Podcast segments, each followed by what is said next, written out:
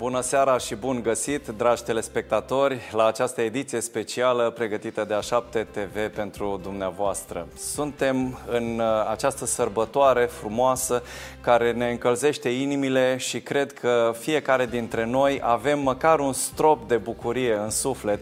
Noi vrem să facem ca această bucurie să fie mai mare, vorbind în această seară despre nașterea Mântuitorului. Avem privilegiul să fim împreună în această seară ionică și mă bucur că vom modera împreună această emisiune, mai ales că avem uh, invitați de excepție. Uh, aș vrea să vi prezentăm uh, cu ocazia aceasta Părintele Diacon Dr. Florin Ciprian Pete de la Biserica Ortodoxă Română, secretar patriarhal la biroul de presă al Patriarhiei Române. Bun venit, Părinte! Bună seara, bine v-am găsit și vă mulțumim pentru invitație. Cu drag, ne bucurăm că sunteți cu noi. Facem așa un slalom traversăm uh, geografic. Uh, pastorul Sorin Trifa de la Biserica Luterană Confesională. Bun venit! Uh. Bună seara! Mulțumesc mult pentru invitație! Ne bucurăm pentru că împreună cu noi se află și pastorul Valeriu Petrescu de la Biserica Adventistă de ziua 7, doctor în sociologie. Bun venit! Bun găsit tuturor! Virgila Chihai, pastor la Biserica Creștină după Evanghelie, vicepreședinte al Alianței Evanghelice din România. Bun venit, domnule pastor! Bună seara, mulțumim frumos de invitație și tuturor vizionare plăcută.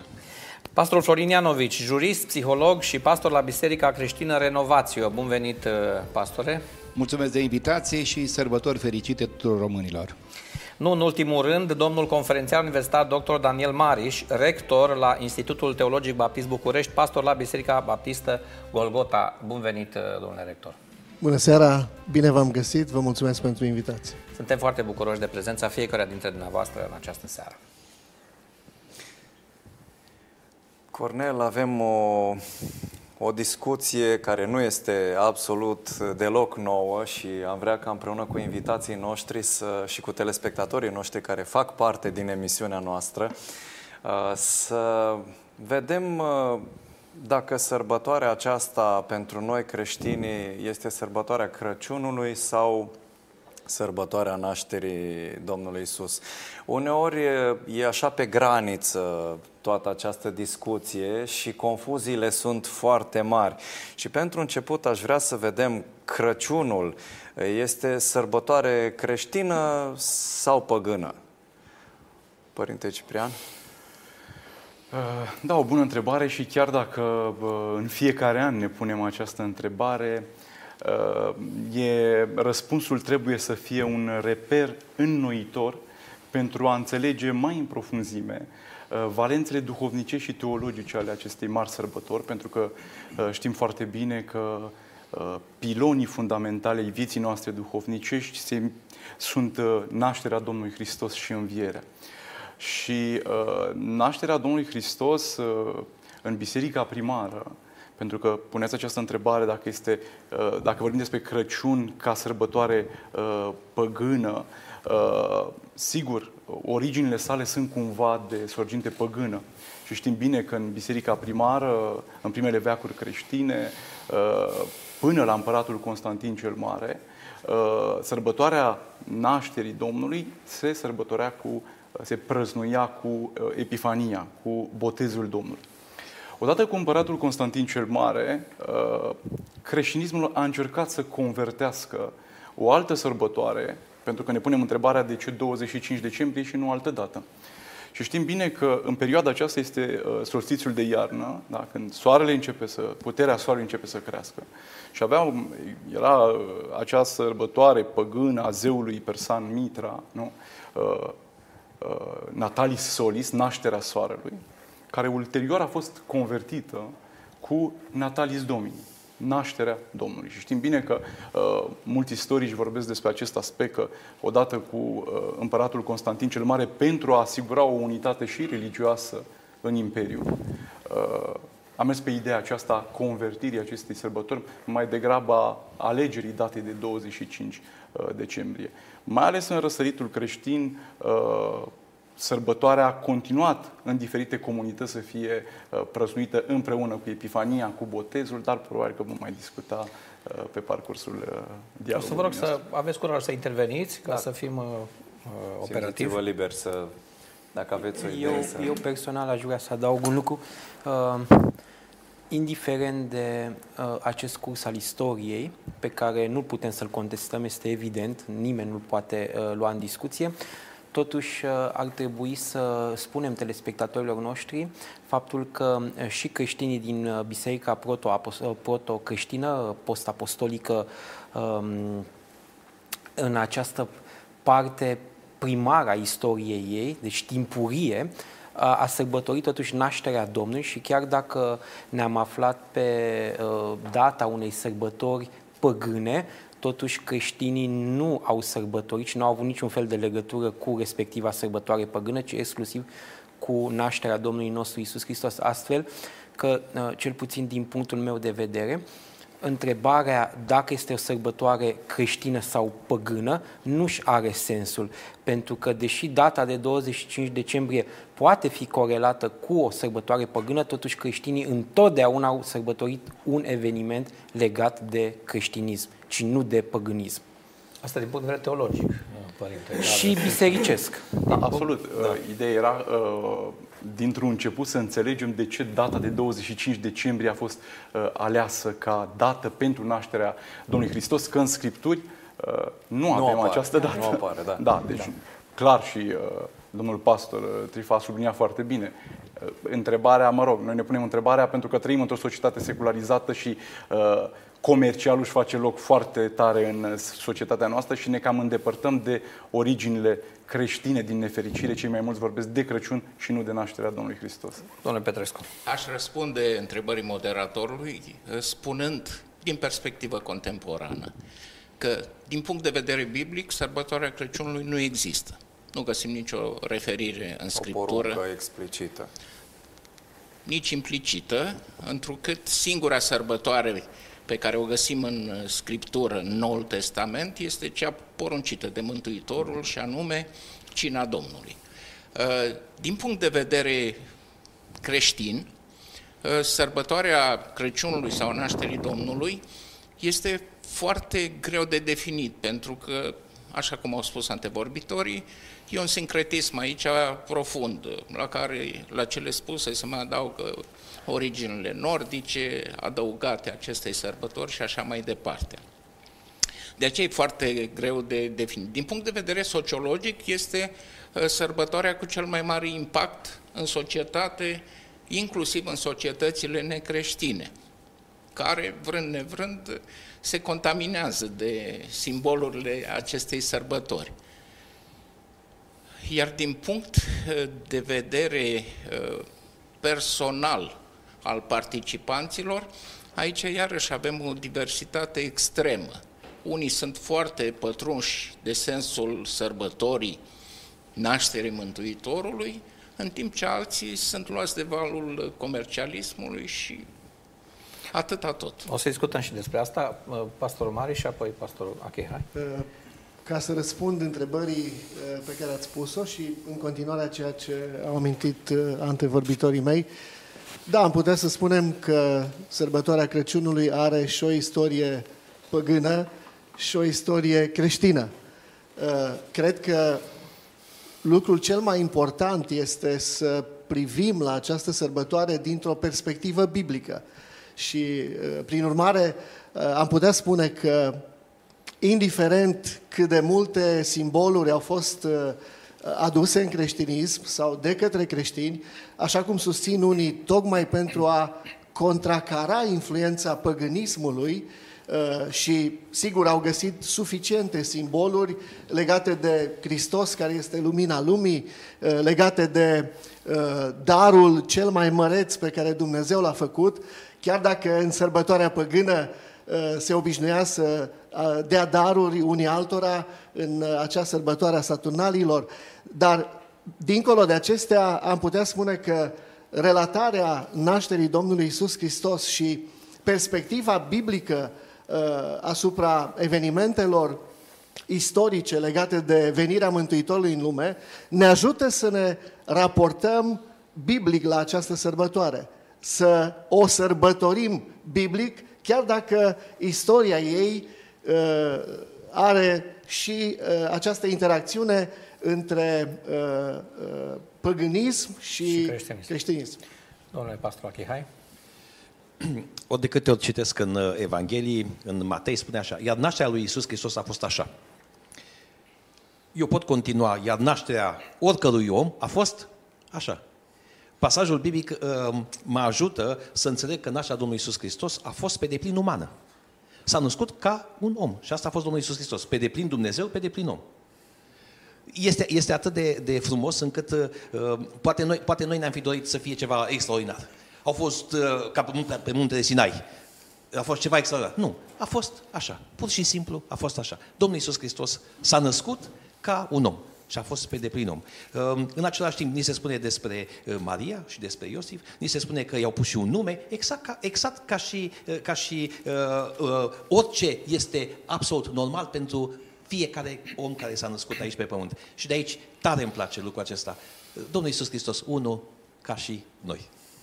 Pastor Ianovici? Eu cred că soluționăm simplu lucrurile privind spre cei ce au fost contemporani cu nașterea Domnului Isus. Ce au făcut îngerii, ce au făcut păstorii, ce a făcut Maria, au lăudat pe Dumnezeu.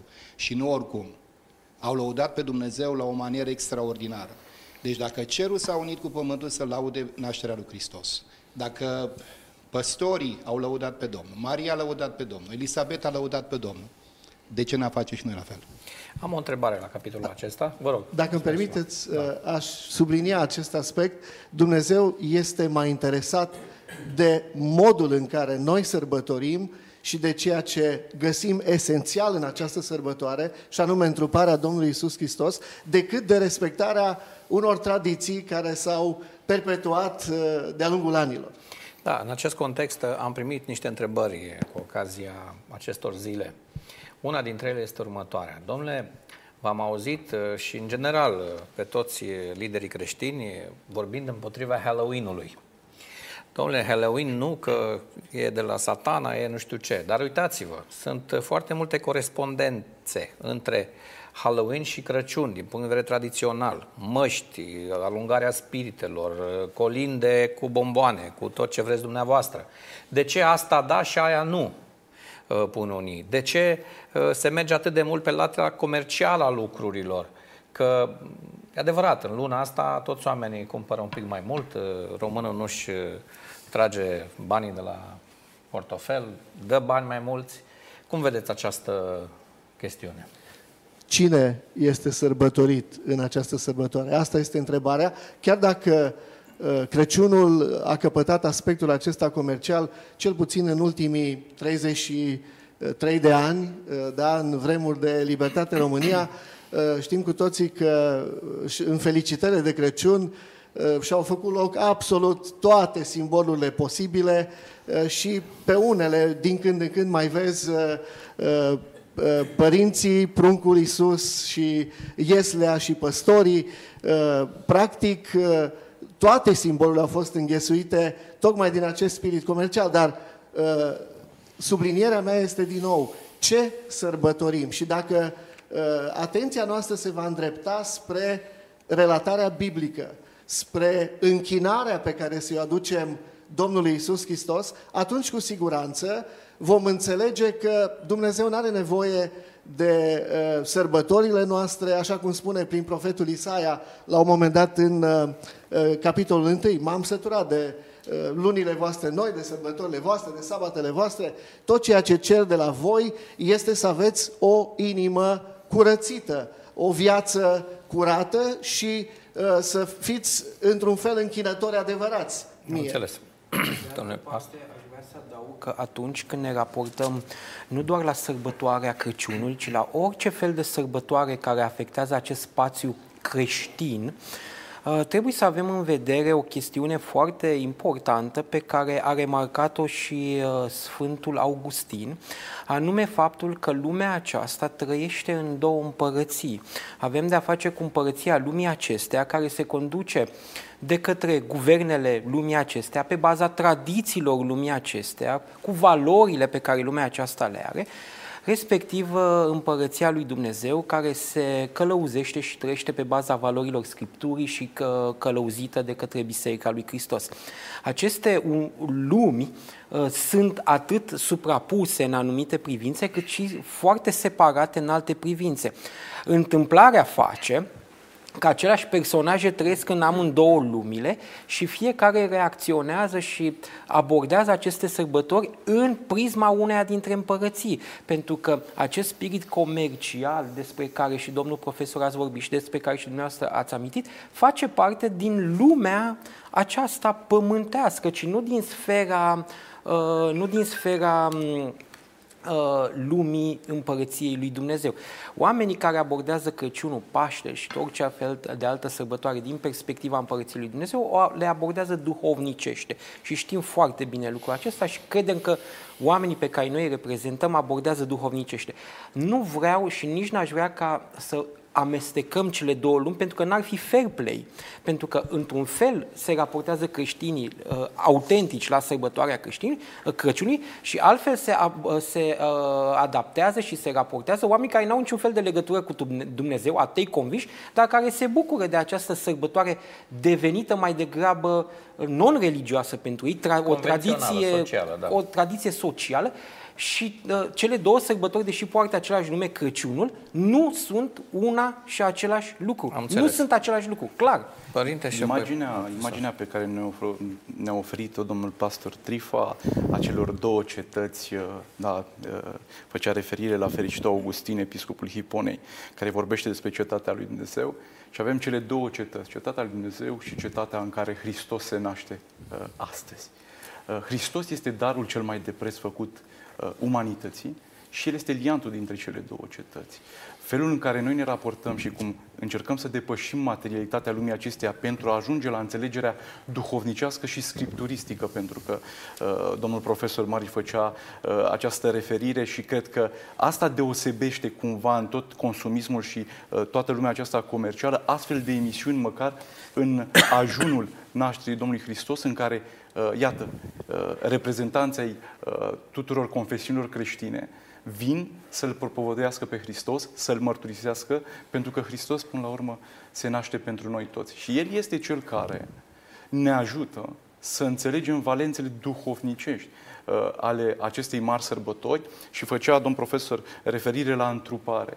Uh, noi folosim cuvântul Crăciun, dar și cuvântul Crăciun este încărcat de multă teologie. Da? Uh, originea etimologică a cuvântului, vine, sunt mai multe ipoteze, fără doar și poate, dar incarnațiune, întrupare, e una dintre ipoteze și iată, și Crăciunul, dacă am înțelege în uh, subtext și în substrat, am înțelege că și Crăciunul, termenul de Crăciun, este la fel de uh, plin de sevă duhovnicească ca și, bineînțeles, nașterea lui Hristos, care are origine scripturistică, așa cum ne spune Matei aș vrea să, Mulțumesc, aș vrea să anunț ceva pe dragi noștri privitori. În seara asta, doamnelor și domnilor, uh, veți avea și un pic de muzică, uh, dar uh, o să vedeți despre ce este vorba după o ultimă intervenție înainte de prima piesă muzicală, domnule Pastor Petrescu. Sărbătorirea Crăciunului uh, ilustrează cel mai bine, cred, confuzia în care se află societatea umană astăzi. Nu doar societatea românească. Cam în toate domeniile, nu doar aici. Absolut. Pentru că uh, amestecul acesta uh, ciudat pe care sărbătoarea nașterii Domnului sau a Crăciunului, uite că nici nu știu cum să spun, uh, îl poartă, uh, arată gradul de confuzie în care societatea umană a ajuns. Nu degeaba spunea Mântuitorul, vine stăpânitorul lumii acestea și el este tatăl minciunilor și uh, învățat să manipuleze. Am putea zice, așa cu un termen biblic, că societatea noastră e un soi de Babilon.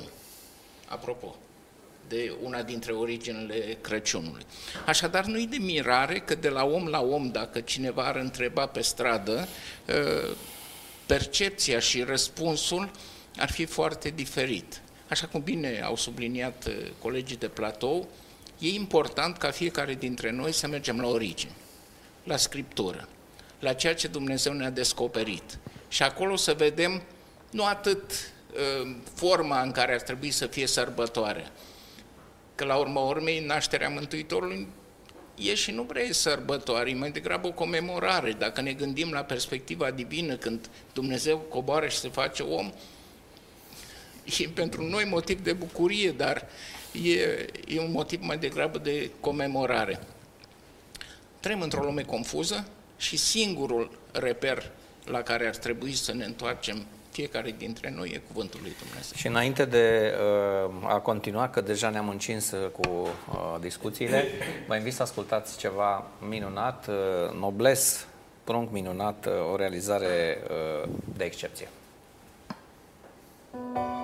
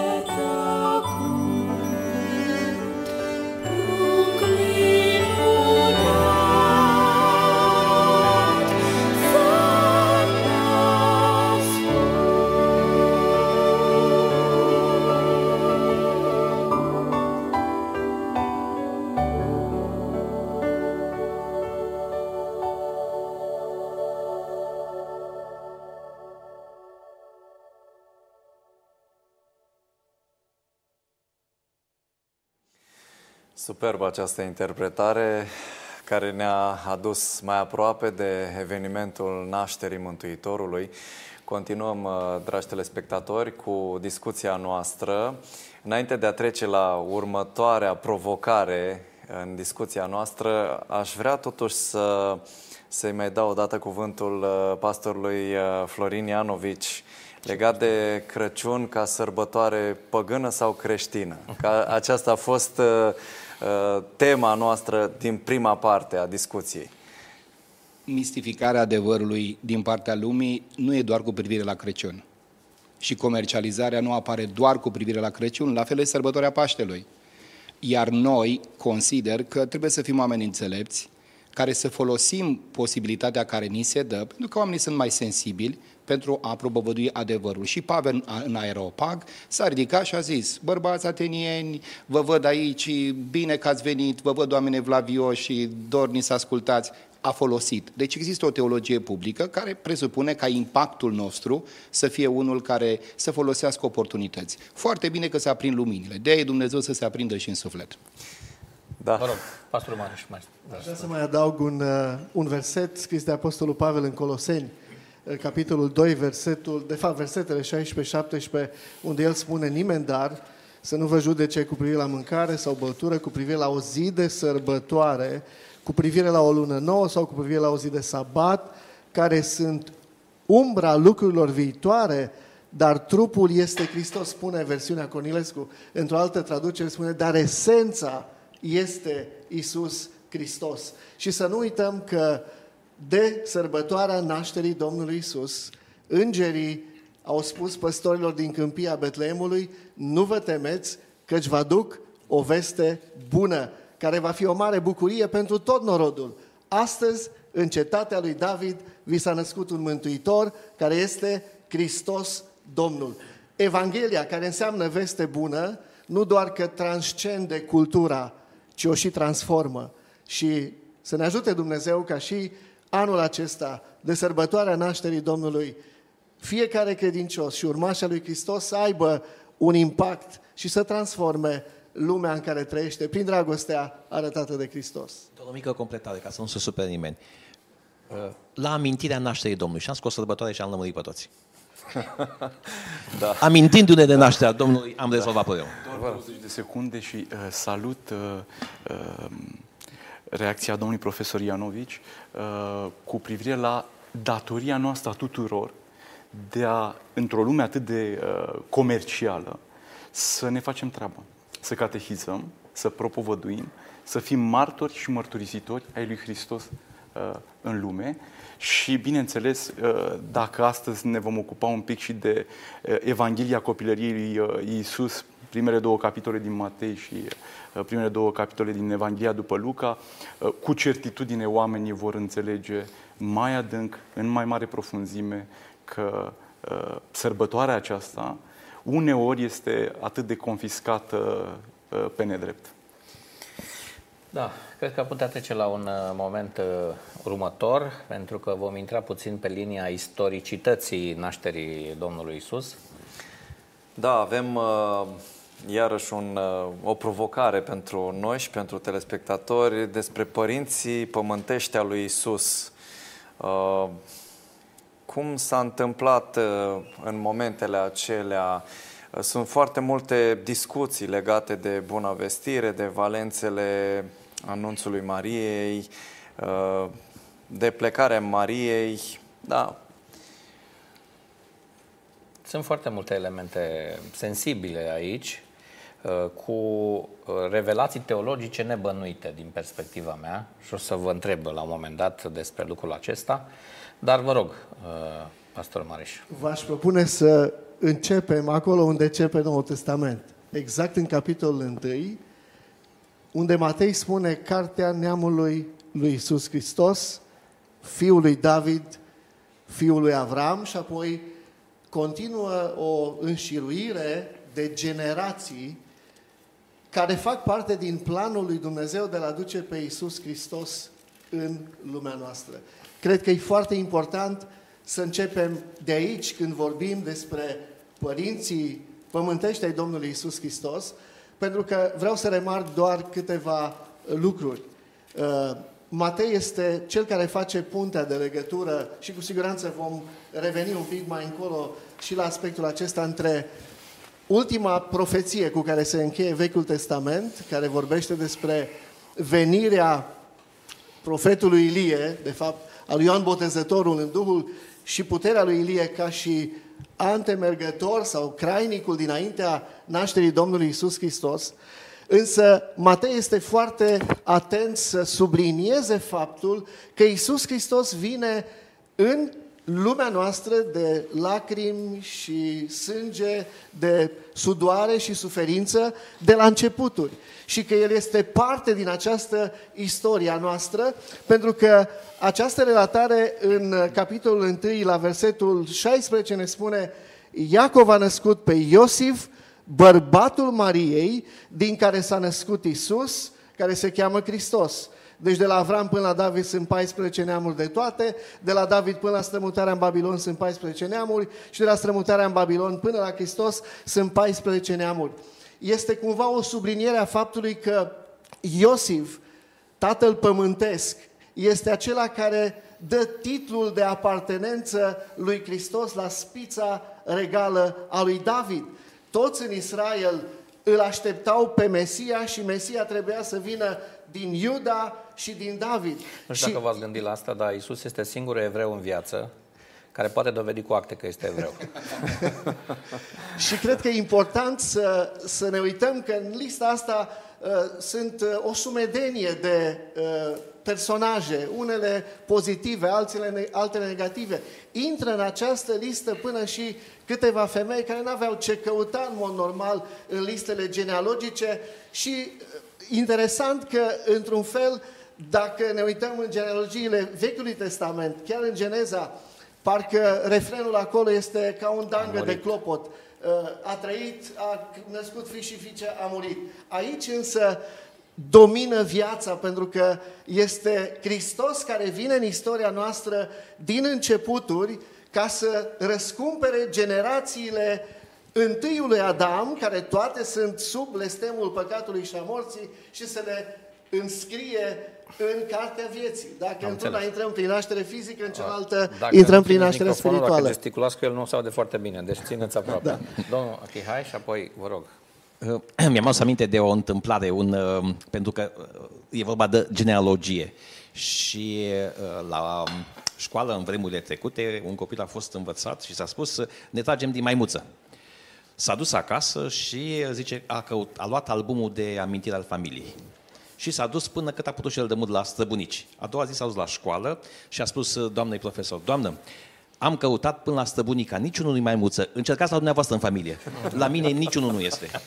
Da, încercați la dumneavoastră, că la mine nu, nu este. Da. Așa la, la aici, la Domnul Iisus Hristos, ce frumos spune Evanghelul pe Matei. Um, Părinte Trifan. unul, unul după altul, unul după altul, până când s-a ajuns și a spus, iată cum a fost nașterea lui Isus, Isus. umanitatea Domnului Isus Hristos. Deși au existat uh, controverse cristologice care au afectat destul de grav uh, biserica în primele uh, secole, uh, în general biserica a fost uh, în consens cu privire la faptul că Domnul nostru Isus Hristos se naște pe acest pământ și are pământ, mă, părinți pământești, o are pe Sfânta Fecioară Maria, care zămizlește în mod supranatural prin lucrarea Duhului Sfânt, după cum ne spune uh, Luca la, capitol, la primul capitol, dar și Sfântul uh, Evanghelist Matei, de asemenea. Uh, și de asemenea citim și știm faptul că această fecioară era logodită, făcea parte din uh, aceeași familie cu Sfântul Iosif.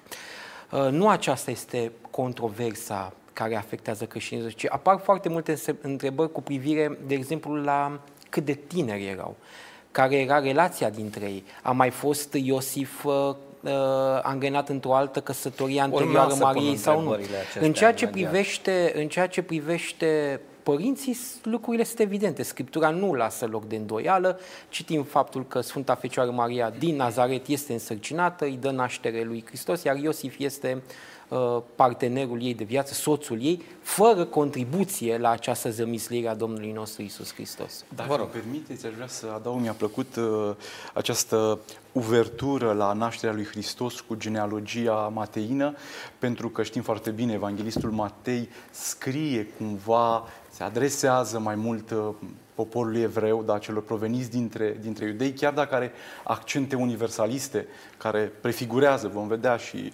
uh, probabil mai târziu uh, uh, cu referire la magi sau alte aspecte, alte nuanțe uh, de ordin, uneori uh, nu teologic, istoric, dar care prefațează cumva în uh, uh, substrat tocmai ideea aceasta teologică a universalității.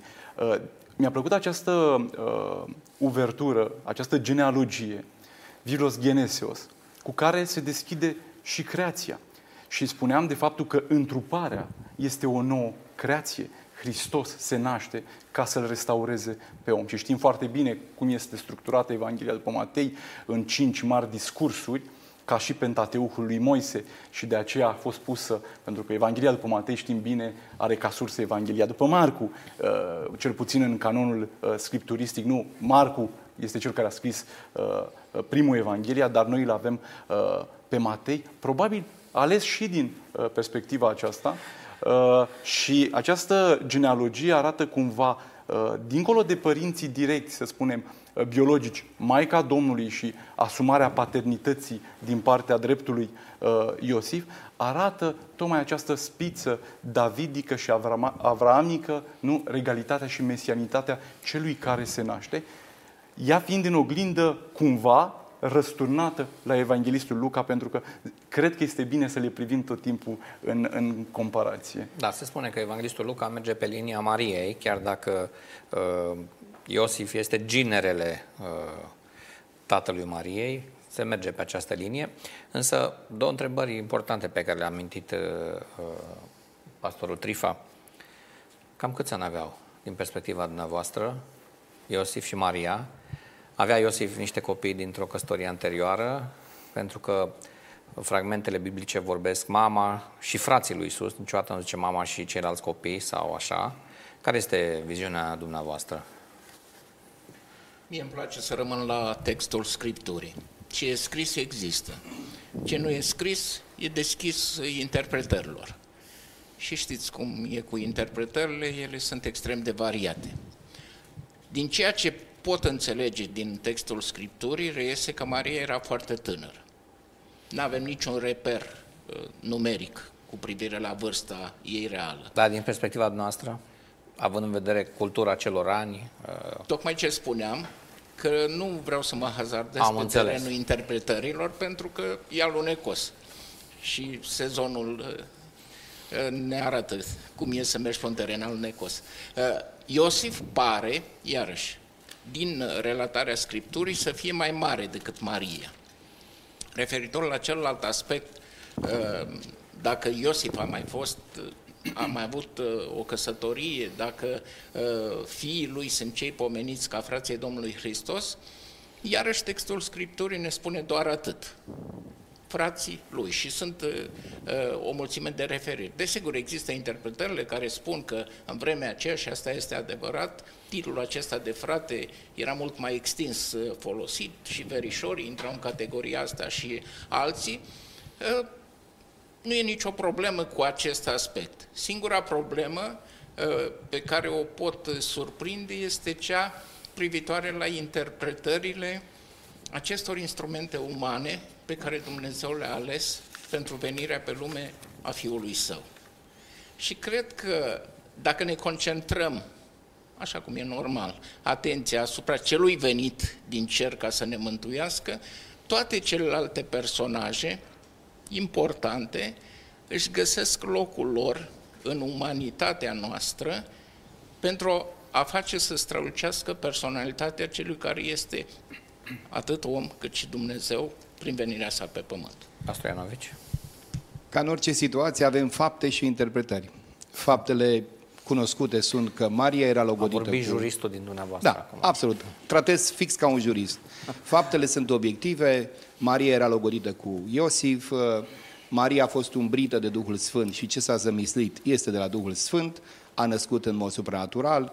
Iosif a vrut să o lase, după care s-a răzgândit pentru că a primit uh, vizita îngerului și uh, a luat-o să-i fie soție. Ce vârstă avea Maria? Toți comentatorii spun că avea o vârstă adolescentină, pentru că sunt elemente care Cred că nu trebuie acum să intrăm în dezbatere. Pe de altă parte, cred că această controversă cu privire la părinți uh, este ridicată de practica închinării. Deci noi avem această problemă datorită practicii închinării. Adică, este Maria pururea fecioară sau Maria a născut uh, după aceea uh, alți copii împreună cu Iosif. Uh, Există interpretări care permit și într-o direcție și într-alta. Clar este că textul care spune că Iosif n-a cunoscut-o până ce este baza potrivit căreia cred evanghelicii, credem noi, că Maria a avut uh, copii cu Iosif ulterior nașterii Domnului Isus Hristos. Cred că textul este simplu um, și dacă vrem să găsim pricină, găsim și aici. Cum scrie în, în, în Marcu, zice, uh, nu este acesta întâmplat de Fecioară Mariei, fratele lui Iacob, al lui Iose, al lui Iuda și al Simon, și nu sunt surorile lui aici între noi și găseau o pricină De potignire. de potignire în așa. Au găsit ei, o să găsească și oricine dorește să găsească o pricină. Și cine vede prin credință, nu găsește o pricină.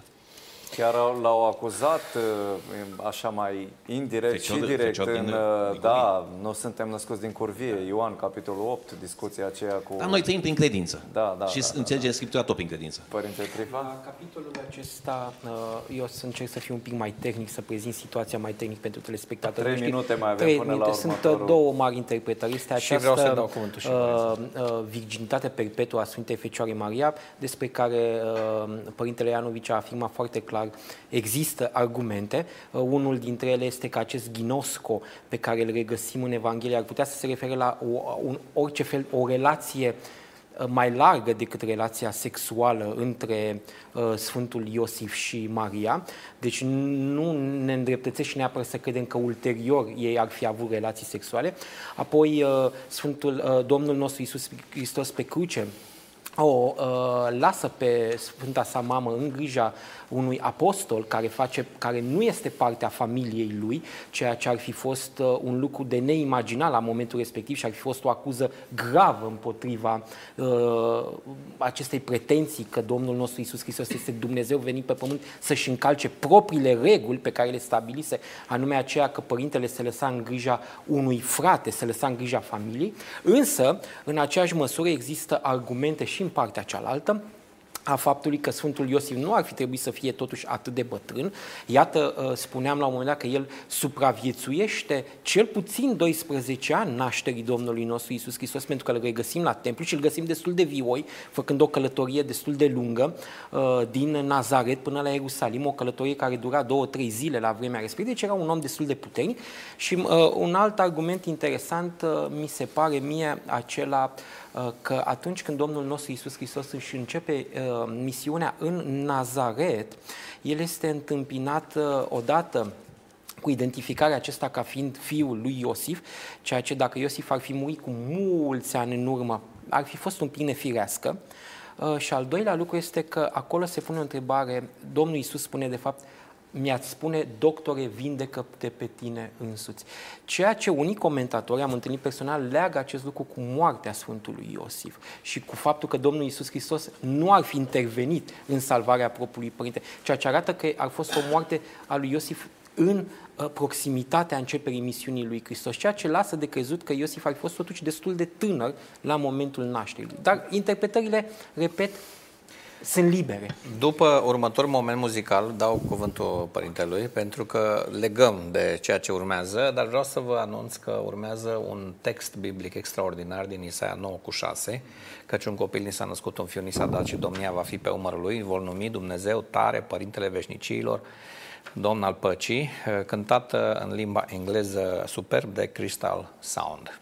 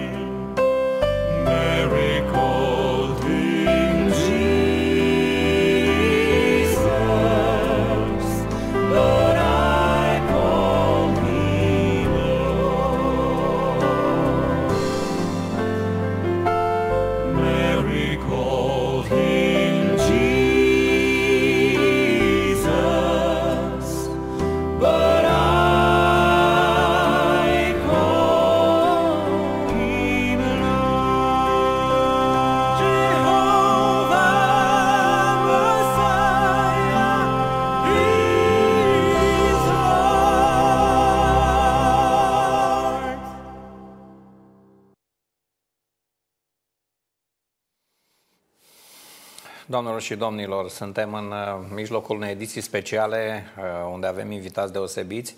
Pentru cei dintre noastre care ați deschis mai târziu televizoarele, vreau să vă prezint uh, invitații noștri. Este vorba despre Părintele Diacon Dr. Florin Ciprian Petre din partea Bisericii Ortodoxe Române, secretar patriarhal la biroul de presă al Patriarhiei, Ro- a Patriarhiei Române. Ne bucurăm că sunteți cu noi. Domnul Valeriu Petrescu, pastor la Biserica Adventistă Ziua 7, doctor în sociologie. Domnul Florin Ianovici, jurist, psiholog, pastor Biserica Creștină Renovațio.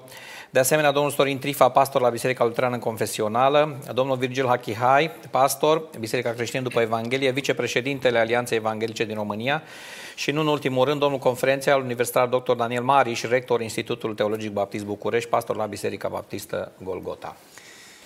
Continuăm, uh, dragi telespectatori, cu o idee pe care am început să o dezbatem în uh, partea anterioară acestui videoclip muzical și dau uh, cuvântul domnului Florin Ciprian Petre.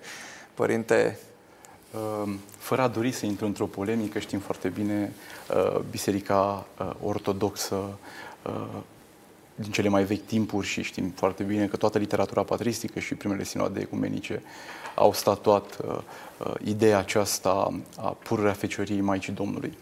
Însă eu aș pleca în sens invers, în ceea ce vreau să argumentez cumva despre uh, părinții biologici Maica Domnului și paternitatea biologică asumată cumva în contextul sociocultural și istoric al, uh, al vremii de către uh, dreptul Iosif. Uh, în primul rând, dacă ne-am uitat la evanghelistul Ioan, uh, teologul prin excelență, uh, spune așa, la finalul Evangheliei sale, dar sunt și alte multe lucruri pe care le-a făcut Iisus și care, dacă s-ar fi scris cu deamănuntul, cred că lumea aceasta n-ar cuprinde cărțile ce s-ar fi scris. Amin. Amin. Uh, Cred că nou, uh, noi avem în Sfintele Scripturi și Dumnezeu a rânduit prin revelație să avem în Sfintele Scripturi ceea ce ne este nou de folos și de îndeajuns pentru mântuirea noastră. Uh, Toate aspectele biografice, tot ceea ce am numit astăzi uh, istoricul existenței uh, celor care au făcut parte din familia Domnului Hristos, uh, sigur, s-au întâmplat, dar nu au fost cuprinse în Sfintele Scripturi. Însă noi avem o literatură post-apostolică și avem și o literatură numită apocrifă, care cumva prin viu grai a fost pusă în scris uh, la un moment dat pentru a lămuri sau a umple uh, nevoia oamenilor de a înțelege ceea ce s-a întâmplat.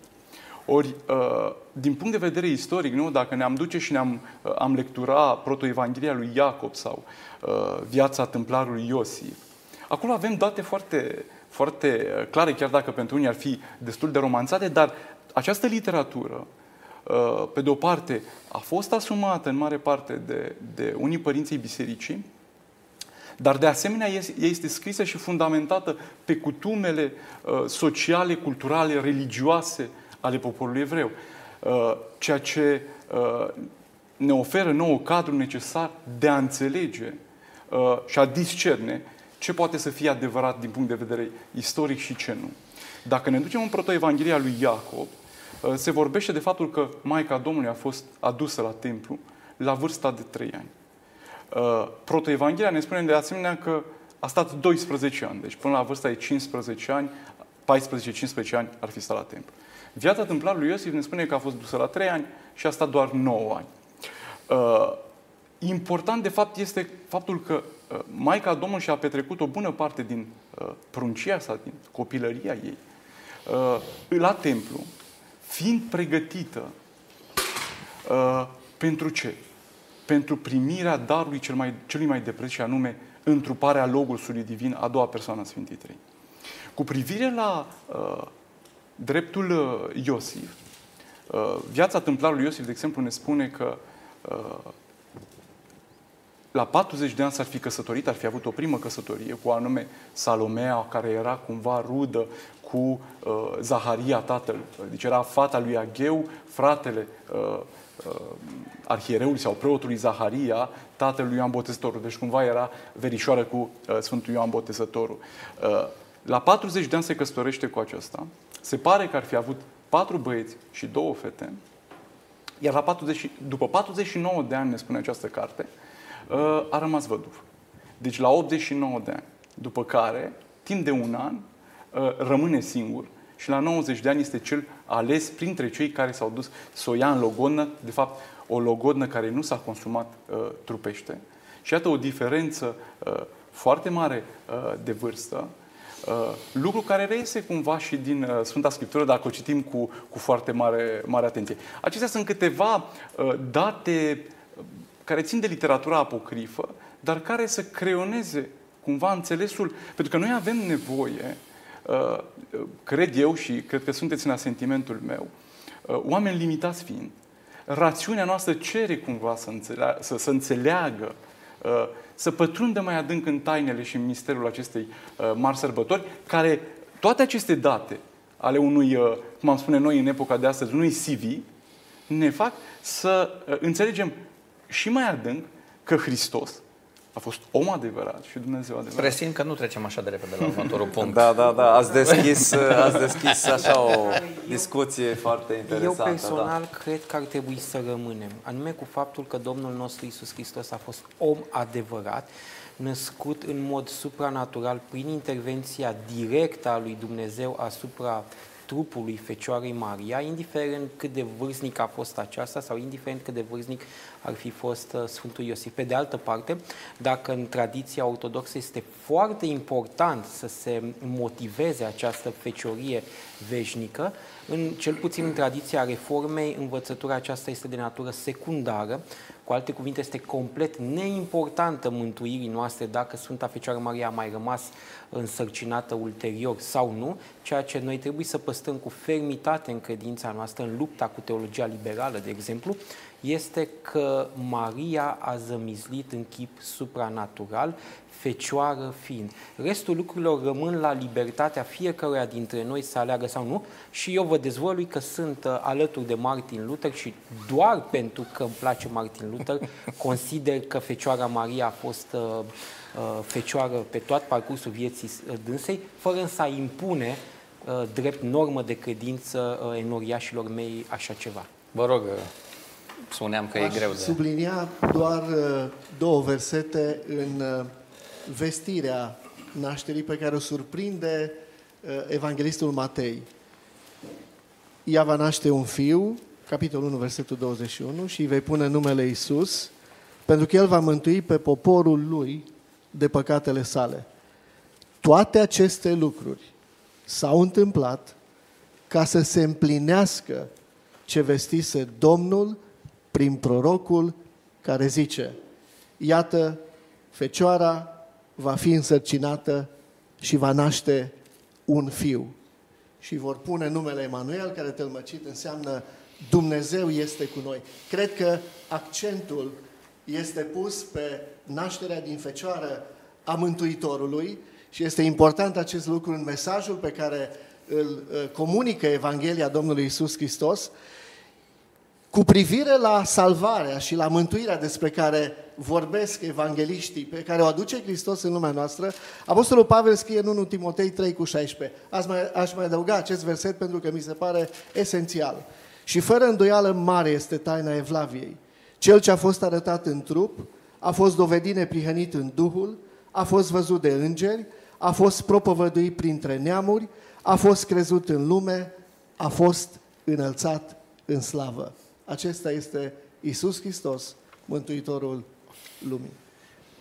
Un mântuitor uh, unic uh, trebuia să aibă o naștere unică. Unică. Nu putea să fie una la fel. Și a- a fost unică în istoria uh, umanității. Uh, iarăși, uh, cuvântul este mm, și ne dezvăluie uh, cumva frământarea lui Iosif.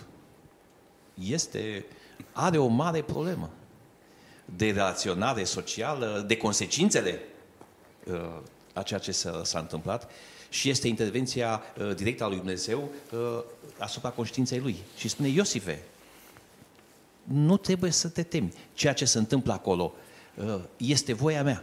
Chiar dacă depășește înțelegerea ta și depășește înțelegerea noastră. Dar este planul lui Dumnezeu. Unică, era unică această procedură a lui Dumnezeu în ceea ce privește nașterea Mântuitorului și natura lui, dar ca tipar nu este unică. Pentru că dacă ne uităm la Avram, la mari oameni din istoria mântuirii, Dumnezeu a demonstrat că puterea lui nu depinde de pârghile astea omenești. S-au născut la bătrânețe uh, și din femei sterpe. uh, unii Dar nicio altă dintre- prorocie nu Dar- spunea, Clar, iată clar, nu, fecioara deci va am, am rămânea. subliniat ca natură, ca, dar ideea că este o diferență mare sau... Deci este Îmi prorocia place și- că ne-am încins deja. Domnul pastor Petrescu, Prorocia după și care împlinirea trecem ei. la următorul punct. Vă rog. Am făcut și eu studii juridice și nu pot să nu țin cont de anumite lucruri. Există dovezi și există mărturii. Dovezile scripturistice și mărturiile martorilor oculari. Vorba lor. Ce am văzut, ce am auzit, asta, asta vă vestim. Faptele spun că Mântuitorul s-a născut din Fecioara Maria și din Duhul Sfânt. Punct. Restul, apocrifele, interpretările sunt interesante, au valoarea lor, dar dincolo de asta, cred că în calitatea noastră de creștini, de oameni ai credinței, trebuie să ne înclinăm în fața tainei Dumnezeirii și să nu încercăm noi, creaturile, să pășim dincolo de capacitatea noastră de pricepere. Trecem mai departe. Voiam să spuneți ceva, un gând Da, vreau scurt. să spun că în toate referințele biblice, uh, prezentarea este așa. Iată cum a fost nașterea lui Hristos.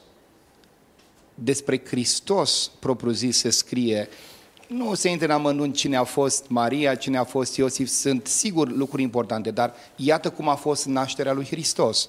Deci esența uh, cade pe nașterea Domnului Isus Hristos, iar toate celelalte lucruri rămân, sigur, interpretabile în funcție de puterile fiecăruia și mai ales de opțiunile doctrinare. Până la urmă, toată această discuție a noastră are loc pe un teren doctrinar. Ce e sigur Da. este că s-a născut. Da. Da, da absolut, însă, însă uh, pentru că uh, cred că sunteți toți în asentimentul meu, uh, totdeauna Scriptura ne oferă până la urmă adevărul revelat și ne oferă cheia. Uh, Eu nu cred că evanghelistul Matei, uh, chiar dacă începe cu iată nașterea lui Hristos, așa a fost, dacă nu mai era nevoie de toate celelalte și de toată uh, scenografia, să zicem cu ghilimele de rigoare, Uh, toate celelalte erau secundare și nu mai erau de, nu le mai scria. Pa, uh, Matei insistă și spune, uh, fără să fi fost ei înainte, împreună s-a aflat având în pântece de la Duhul Sfânt, ca să încheie în 25, deci să încheie capitolul 1, deci după ce nașterea a avut loc, subliniază această feciorie a Maicii Domnului și spune și fără să fi cunoscut-o pe ea, Iosif, Maria a născut pe fiul său cel unul născut, căruia i-a pus numele Isus. Eu cred că este important uh, și acest aspect și noi vorbim în teologia creștină, cred că în general, că Maica Domnului este vasul cel ales uh, pregătit de uh, umanitate ca dar oferit lui Dumnezeu în care Hristos se Da, cred că nu ne contrazicem aici. Vă propun să trecem mai departe. Uh, De ce să descopere Dumnezeu uh, oamenilor simpli? Pentru că aici Sau avem se o descoperă problemă. doar oamenilor simpli că este o Avem tensiune și, a patra, aici. Avem da. și a patra parte. Da, da. Dar punem oamenilor așa. simpli, de ce se descoperă Dumnezeu? Pentru că, uh, vă spun, pe mine mă șochează acest paradox care se leagă de uh, toată sărbătoarea, to- toate evenimentele. Și anume la ce paradox mă refer? O fecioară însărcinată. Da? Iosif, tâmplarul, care și-a ales meseria asta tocmai pentru că îi place să stea pe lângă casă, e trimis kilometri după kilometri să se înscrie și să fie cu soția lui. Uh, Trebuie să facă kilometri. Um, Cine să anunțe nașterea? Niște păstori. Probabil că ne-am fi așteptat să fie niște preoți acolo care să slujească. Nu, uitați, niște păstori. Um, Probabil că am- ne-am fi așteptat ca alte lucruri să fie acolo. Nu, un Simeon, o Ana, niște oameni care în aparență erau, dacă noi am zice astăzi în mod vulgar, iar căuta moartea pe acasă, nu, așa am zice. Doamne, chiar ălora să li se descopere că... Nu, cum vedeți această palmă pe care Dumnezeu o dă omenirii prin descoperirea de sine într-un context nespectaculos neapărat. Niște ciobani, ca să numim uh, pe față cum stau lucrurile. Sunt privilegiați, vine îngerul, le descoperă. De ce nu altora? De ce nu unor academicieni? De ce nu au? uh, Pentru că ei aveau altă treabă. Academicienii întotdeauna au alte probleme decât să fie atenți la semnul, la semnele lui, lui Dumnezeu. Uh, De ce păstorii? Um, Se cunoaște că uh, păstorii erau o categorie de oameni care nu erau acceptați nici măcar în instanță pentru uh, cuvântul lor nu conta. Cuvântul lor. Al doilea lucru, uh, Dumnezeu se adresează păstorilor, uh, în înțelegerea mea, uh, pentru ca nimeni niciodată să nu spună uh, eu sunt mai jos, eu sunt uh, neînsemnat, mie Dumnezeu nu poate. Nu! Dacă Dumnezeu s-a descoperit păstorilor, acelor oameni total disprețuiți în societatea lor, înseamnă că ți se poate diste- uh, descoperi și ție. Nu este o, nu este o scuză. Uh, Înțelepții din Ierusalim erau ocupați cu studiu, cu alte, cu alte studii, cu uh, teologice, da, nu e așa? Uh, De ce a ales uh, Dumnezeu păstorii? Pentru că uh, ei, uh, spune cuvântul, erau de stajă noaptea. Vegheau. Nu dormeau. Da. Uh, au înțeles mesajul.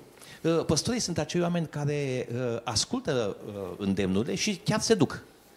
Spre deosebire de alții care e prea departe, nu acum, pe altă dată. Mi-aduc aminte, este și o, o, o, un cuvânt foarte interesant. Domnul Iisus Hristos a născut în timpul unei legi nepotrivite, într-un timp nepotrivit și într-un loc nepotrivit.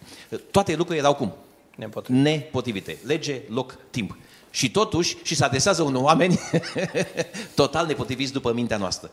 Este loc și pentru mine, și pentru tine, și pentru cel. În același timp, este loc și pentru cei mai înțelepți, magii și așa mai departe. Părinte Trifa? Cred că, de fapt, și lucrul acesta nu vine decât să completeze un tablou al umilinței în care Fiul lui Dumnezeu se coboară.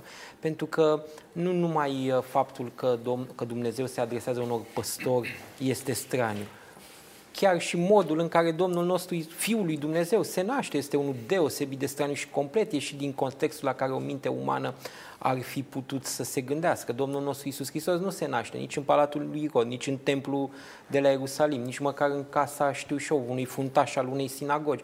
Iată, se naște într-o familie umilă, uh, în familia unui tâmplar, un om absolut de rând, uh, se naște într-un, în niște condiții nefirești chiar și pentru momentul respectiv, iar faptul că uh, Dumnezeu se descoperă acestor păstori, părerea mea este că vine să îi facă întreg acest tablou al faptului că Domnul Isus Hristos, Fiul lui Dumnezeu, vine pe pământ, așa cum ne spune Sfântul Profet Isaia, ca un slujitor al oamenilor, ci nu ca cineva care să fie slujit de către teologi. N-aș vrea să infierez. Poate că teologii nu aveau alte treburi, poate chiar se gândeau la Isus. Iată, când, uh, nu glumesc, când magii ajung la Ierusalim, uh, teologii de știu acolo exact din răspund Biblie. concret ce spune Scriptura. Deci nu erau chiar atât de parale. Însă cred că Dumnezeu vrea să picteze acest monumental tablou al modului în care Fiul Său vine să slujească și cum uh, părintele, domnul părinte a spus, să restaureze omul prin identificarea lui profundă cu această umanitate pe care în trupul lui o unește cu divinitatea lui și o repune acolo de unde a căzut prin păcat. Pastor Marius, vă rog. Uh, Cred că pentru toți aceia care au avut ocazia să viziteze uh, Țara Sfântă. Uh, Vizita la Betleem pe câmpia păstorilor este una impresionantă, la o distanță destul de aproape de Ierusalim. 8 Trei km. kilometri. Așa e, așa. câmpia păstorilor. Mulți comentatori spun că e foarte posibil ca ei să fi fost aceia care păzeau turmele de miei din care urmau să fie aduse sacrificiile la templu uh, și aș lega de slujba asta a lor și profeția pe care o face profetul Mica. Pentru că Mica spune în capitolul 5 din versetul 2 și vreau să avem în minte repetarea acestei ca să se împlinească scripturile. Dumnezeu a orchestrat absolut toate lucrurile și a ales oamenii potriviți la momentul potrivit, la împlinirea vremii, spune cuvântul lui Dumnezeu. Și tu, Betleeme Efrata, măcar că ești prea mic între cetățile de căpetenia lui Iuda, totuși, din tine îmi va ieși cel ce va stăpâni peste Israel și a cărui obârșie se suie până în vremurile străvechi, până în zilele veșniciei. Cred că e interesant indiciul pe care îl primesc păstorii. Veți găsi un prunc înfășat în scutece și culcat Într-o iesle. într-o iesle. Chiar într-o E- iesle? Este modul cel mai, uh, cum să spun, uh, surprinzător în care Dumnezeu, Creatorul, alege să abordeze lumea noastră. În toate religiile celelalte, apropierea de Dumnezeu producea spaimă, uh, chiar și uh, pentru iudei, în momentul în care Dumnezeu li s-a descoperit dându-le legea. Aici însă, ce poate fi mai puțin înfricoșător decât un bebeluș? Ca să sublinieze că accesibilitatea în prezența unui Dumnezeu care este atotputernic și sfânt este pentru absolut toți oamenii. Mai Și avem- mult decât atât, Da, vă dacă rog. îmi dați voie, Da. doar două versete mai spun rog. și în 2 Corinteni, capitolul 8, versetul 9, Apostolul Pavel spune că știți și cunoașteți harul Domnului Isus Hristos. El măcar că era bogat, s-a făcut sărac pentru voi, pentru ca prin sărăcia Lui, voi să vă îmbogățiți. Și există o rugăciune pe care o face Domnul Isus Hristos în Evanghelia după Matei, capitolul 11, versetul 25. În vremea aceea Isus a luat cuvântul și a zis, Te laud, Tată, Doamne, al cerului și al pământului, pentru că ai ascuns aceste lucruri de cei înțelepți și pricepuți și le-ai descoperit pruncilor. Sigur, trebuie să corelăm aceste versete, dar ideea este că mesajul lui Dumnezeu e atât de accesibil încât până și cei mai simpli pot să-l acceseze. Trebuie să luăm o muzică și apoi uh, nu o să mai avem o predici până la f- sfârșit. Da, Ionica. um, uh, pentru că tot am vorbit despre păstori, uh, Cristi Predună va interpreta pres, uh, piesa Ce ați văzut păstori. Vă invit să ascultăm.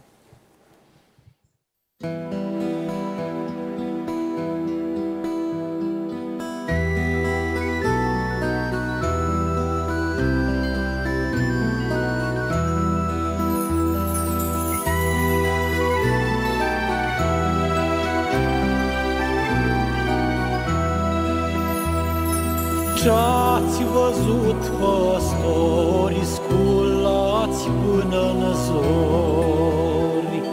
Am văzut pe prunc Iisusul, prunc Iisus din cer venitul,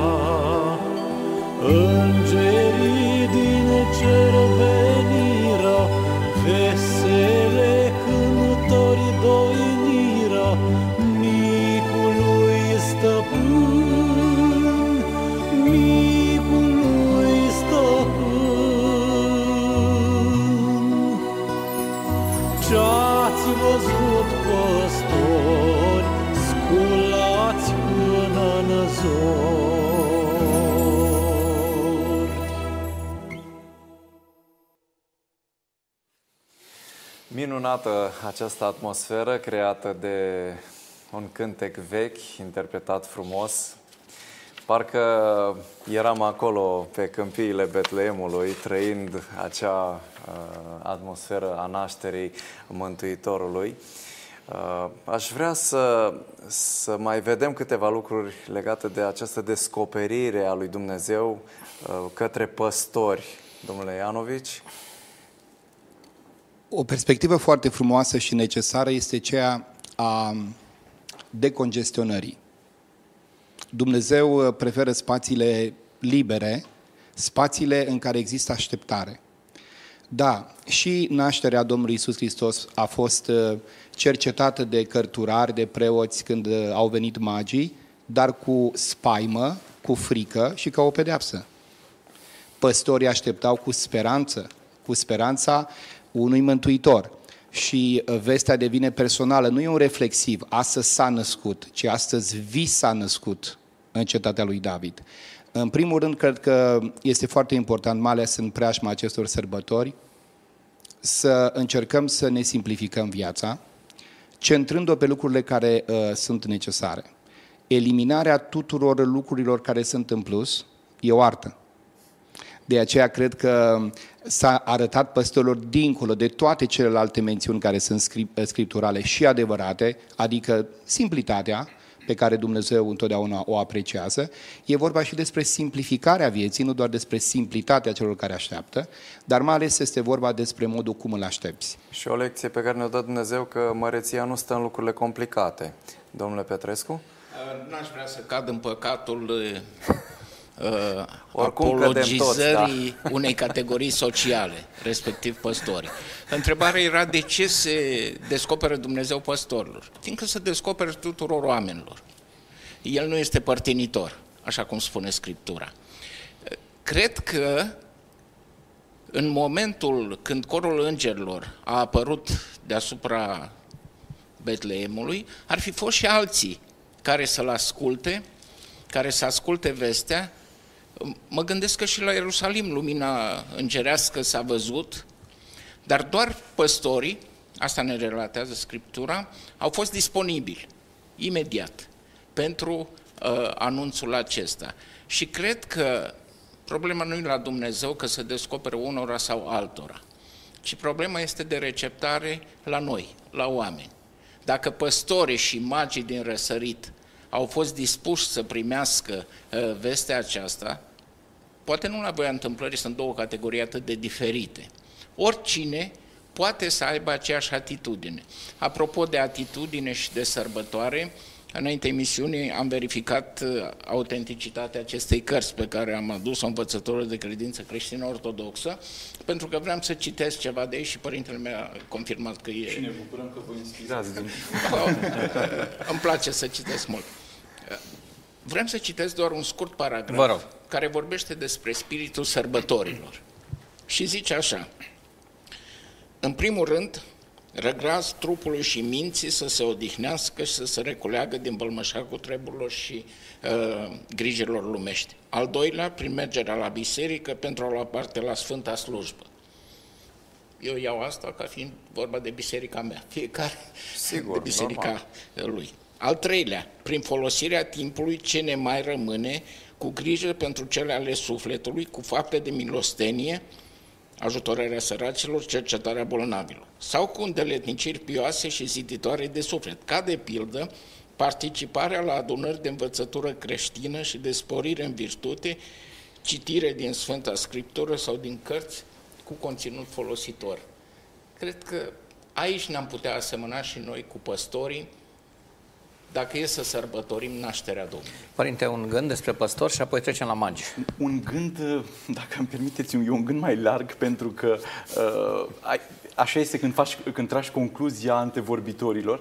Uh, imaginea aceasta a păstorilor, așa cum spuneau uh, și uh, Părintele Trifa și uh, domnul pastor Achihai și uh, uh, domnul pastor uh, Mariș, uh, păstorii simbolizează smerenia, simplitatea, uh, inocența, dar și, cum spunea uh, domnul pastor, uh, marginalizații, cei care nu aveau drept nici să, uh, uh, dreptul de a fi într-un proces, să dea mărturie pentru ceva. Erau marginalizații. Evanghelistul Luca subliniază lucrul ăsta ca o prefigurare a neamurilor și a universalismului, a universalității mesajului hristic. Pe de o parte, Mântuitorul Hristos este imaginat ca păstorul cel blând. Păstorii erau blânzi. Un al doilea aspect. Uh, un al treilea aspect, știm foarte bine că Mântuitorul Hristos, în toată activitatea sa pământească, este înconjurat de neputincioși, de suferinți, de bolnavi, de cei cu necazuri, de oamenii simpli. Pe de cealaltă parte, la Evanghelistul Matei, pentru că vorbeam că Hristos vine pentru cei simpli, avem, uh, să spunem, imaginea aceasta a regalității. Dinamica din tabloul Matein este extraordinară. Cetatea este bulversată. Are loc sinod. Sunt chemați arhierei, cărturarii, ca să citeze din Miheia. Totul se, întâmplă, se întâmplă într-o anumită dinamică pentru că ce? Cine venise să-L caute pe Hristos? Niște magi. Cine erau acești magi? Erau cumva icoană sau reprezentare a regalității. Pentru că, vedeți, totdeauna îl privim pe Hristos om și Dumnezeu. Om ca fire umană a simplității, a curăției, a bunătății, dar și Domnul Hristos ca rege, ca Mesia, ca uns, ca trimis, ca uh, a- cel așteptat, nu? Și De- ca pericol din punct de vedere politic. și ca pericol din punct de vedere... Vedeți, uh, este interesant aici că uh, Matei și Luca sunt poate singurii care uh, îl prezintă pe Mântuitorul Hristos în luptele astea, uh, să spunem, intestine, așa, cu marile puteri, supraputerile uh, epocii respective, cu micile puteri și vom discuta și cu recensământul, probabil, și cu toate aceste implicații. Deci, cred că totdeauna trebuie văzut, uh, să spunem așa, în dubla dimensiune uh, a lucrurilor. Smerenie, pe de o parte, se naște în, în, uh, în Iesle, dar, pe de altă parte, gândiți-vă cum vin magii ca la un adevărat uh, rege. Da, Parcă și e o trecem- sală a tronului acolo când intră magii și aduc aur, smirnă și tămâie. Trecem la ultima parte, la acest moment de oameni de știință, așa îi uh, prezintă mulți comentatori, oameni de știință care sunt interesați de Isus. Uh, Poate am trecut prea ușor peste ceea ce spunea Giovanni Papini în viața lui Isus, că locul cel mai murdar de pe lume a fost ales să se nască pentru singurul neîntinat dintre cei născuți din femeie. Pe mine asta mă copleșește efectiv. Toți cei care am avut copii ne-am dorit ca ai noștri copii să se nască în cel mai bun spital sau la cel mai bun medic. Și iată, Fiul lui Dumnezeu n-a, n-a avut parte de, de un loc normal, măcar un pat, măcar o, o cameră undeva.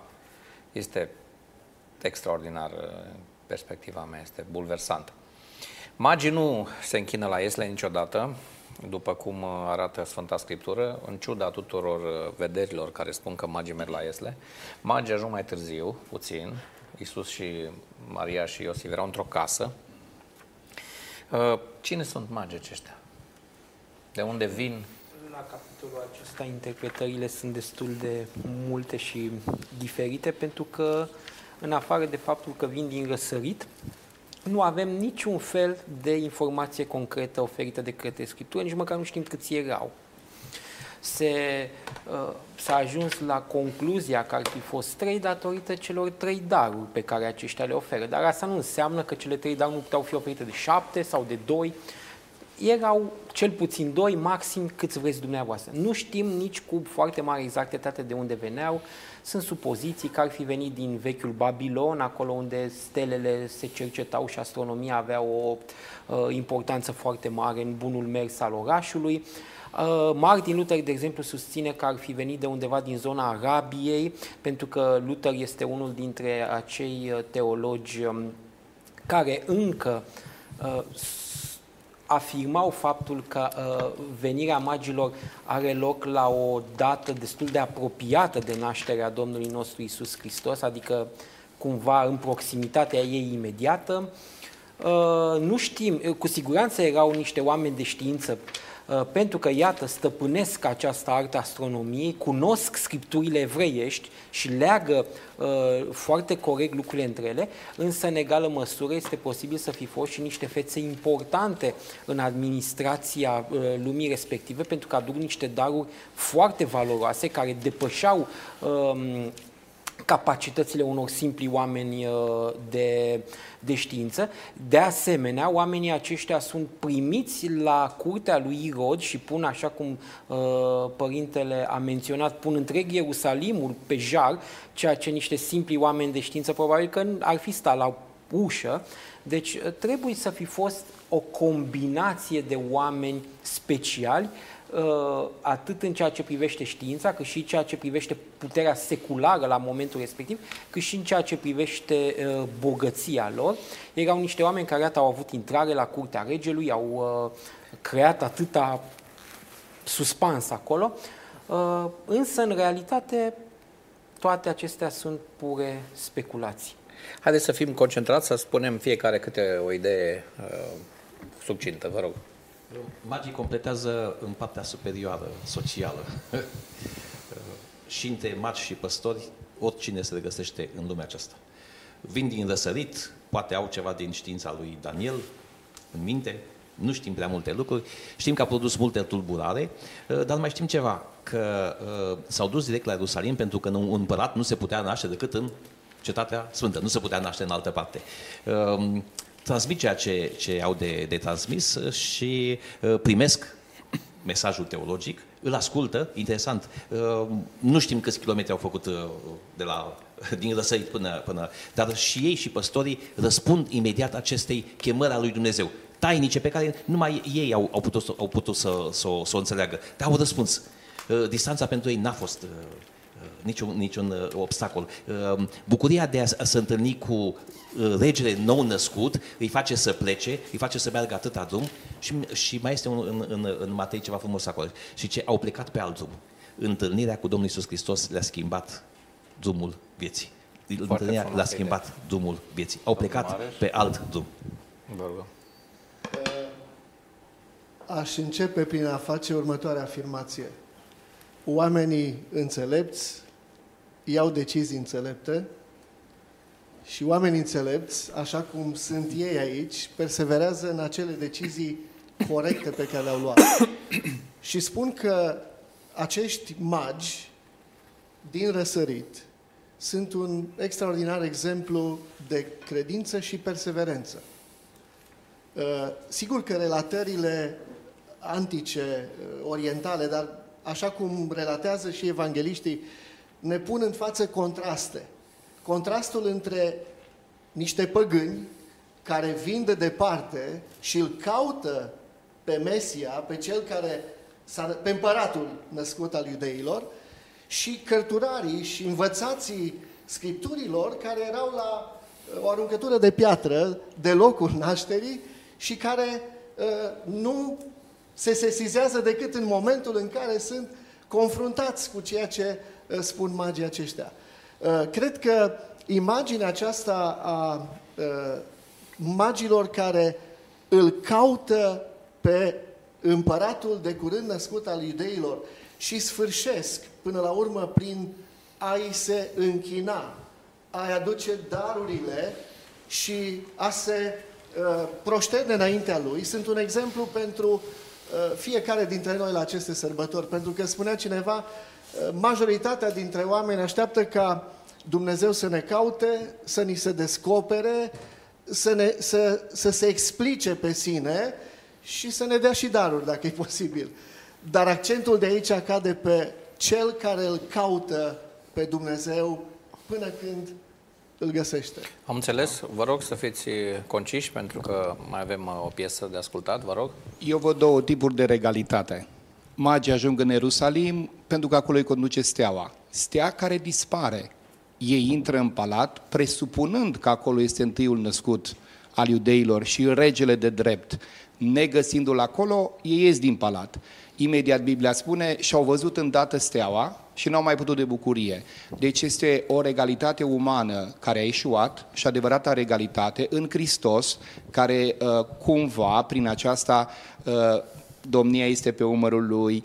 Deci, iată, o regalitate umană eșuată și adevăratul rege care vine să se întroneze. Perspectiva magilor pentru mine e importantă, fiindcă urmărind steaua, afli că adevăratele stele nu suntem noi, ci adevărata lumină este Hristos. Frumos, domnule Mie îmi pastor. plac magii, fiindcă citesc. Și citesc Scriptura. Nu doar Scriptura, dar primordial. Îmi plac magii pentru că privesc cerul, nu se limitează la pământul nostru, ci privesc spre veșnicie, spre eternitate. Îmi plac uh, magii pentru că nu sunt comozi, când au dat de un adevăr, fac totul ca să îl descopere și mai bine. Îmi plac magii pentru că au urechea atentă să audă vocea lui Dumnezeu care le spune schimbați drumul și îmi plac magii pentru că ei, în înțelegerea lor, aduc daruri divinității. Dar cel mai important dar pe care îl văd adus de magi este prezența lor la picioarele pruncului. Foarte drăguț. Părinte? După cum spunea și uh, uh, domnul pastor uh, Trifa, uh, magii, asupra magilor a planat de-a lungul istoriei, uh, cum să spun, uh, o romanțare extraordinară. S-au adăugat multe lucruri. Nouă ni se spune în Scriptură că ei erau regi, dar mergem pe ideea Psalmului 71, în care uh, se poate gândi ca o profeție mesianică, nu împărații Tarsisului și, ins- insul, și insulele daruri vor aduce, împărații arabilor și ai reginei Saba prinoase vor aduce, se vor închina lui toți împărații pământului, toate neamurile vor sluji lui. În teologia uh, Bisericii Ortodoxe uh, spunem că ei îi reprezintă pe popoarele care l-au căutat pe Hristos și n-au avut acces la el. Deci sunt, ia- iată, iar un uh, accent de universalitate în uh, Evanghelia după Matei, Uh, frumusețea lor e că aduc daruri care sunt niște daruri profetice. Aurul reprezintă regalitatea. Uh, Tămâia și Smirna uh, ne vor duce cu gândul la dumnezeire și la moartea uh, Mântuitorului Hristos. Pe de o parte, pentru că tot ce se întâmplă are o rațiune divină și noi spunem că tot ce se întâmplă în Scripturi este planul uh, lui Dumnezeu. Uh, nu foarte departe, în capitolul 8 al Evangheliei pe Matei, Mântuitorul Hristos spune și zic vouă că mulți de la răsărit și de la apus vor veni și vor sta la masă cu Avram, cu Isaac și cu Iacov în împărăția cerurilor.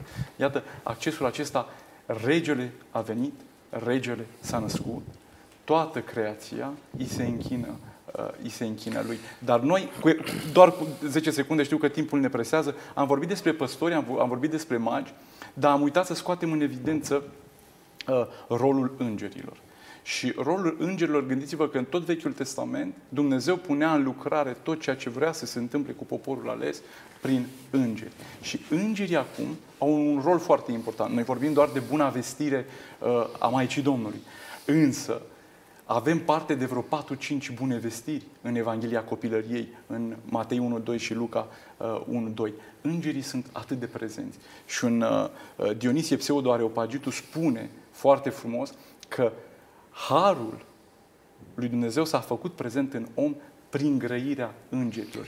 Iată, am avut pe uh, Gavril, care vorbește Maicii Domnului, am avut uh, discuția cu uh, dreptul Iosif uh, și celelalte, iar cu păstorii sunt îngerii care aduc slavă pentru a uni, pentru că a început în dialogul nostru cu unirea aceasta între cetatea lui Dumnezeu și cetatea pământească. Mulțumim Iertați-mă. frumos, nu se mai poate continua, din păcate. Trebuie să avem o, un clip și apoi ne luăm rămas bun uh, de la dumneavoastră. Un clip uh, interpretat de Vi- Vistinia Pădure s-a născut.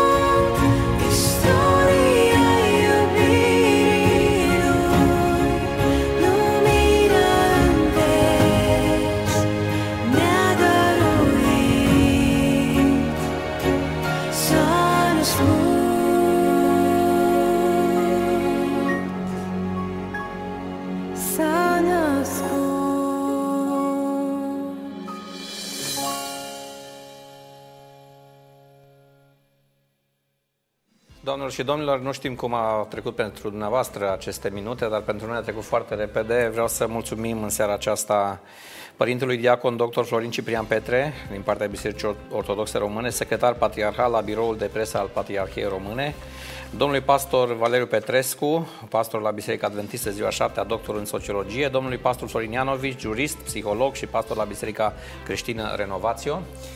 Le mulțumim de asemenea și domnului pastor uh, Sorin Trifa, domnului pastor Virgil Achihai și domnului pastor uh, Mariș Daniel pentru că ați adus uh, din cunoștințele și din sufletul dumneavoastră în această emisiune cu ocazia sărbătorii nașterii Domnului. În speranța că ați fost alături de noi și că aveți o seară minunată, aveți căldură în casă și ceea ce pune pe masă. Cornel Drăvășan și Ionica Herlea, vă mulțumesc pentru atenție. Vă dorim o sărbătoare frumoasă. Dumnezeu să vă binecuvânteze pe toți. La revedere!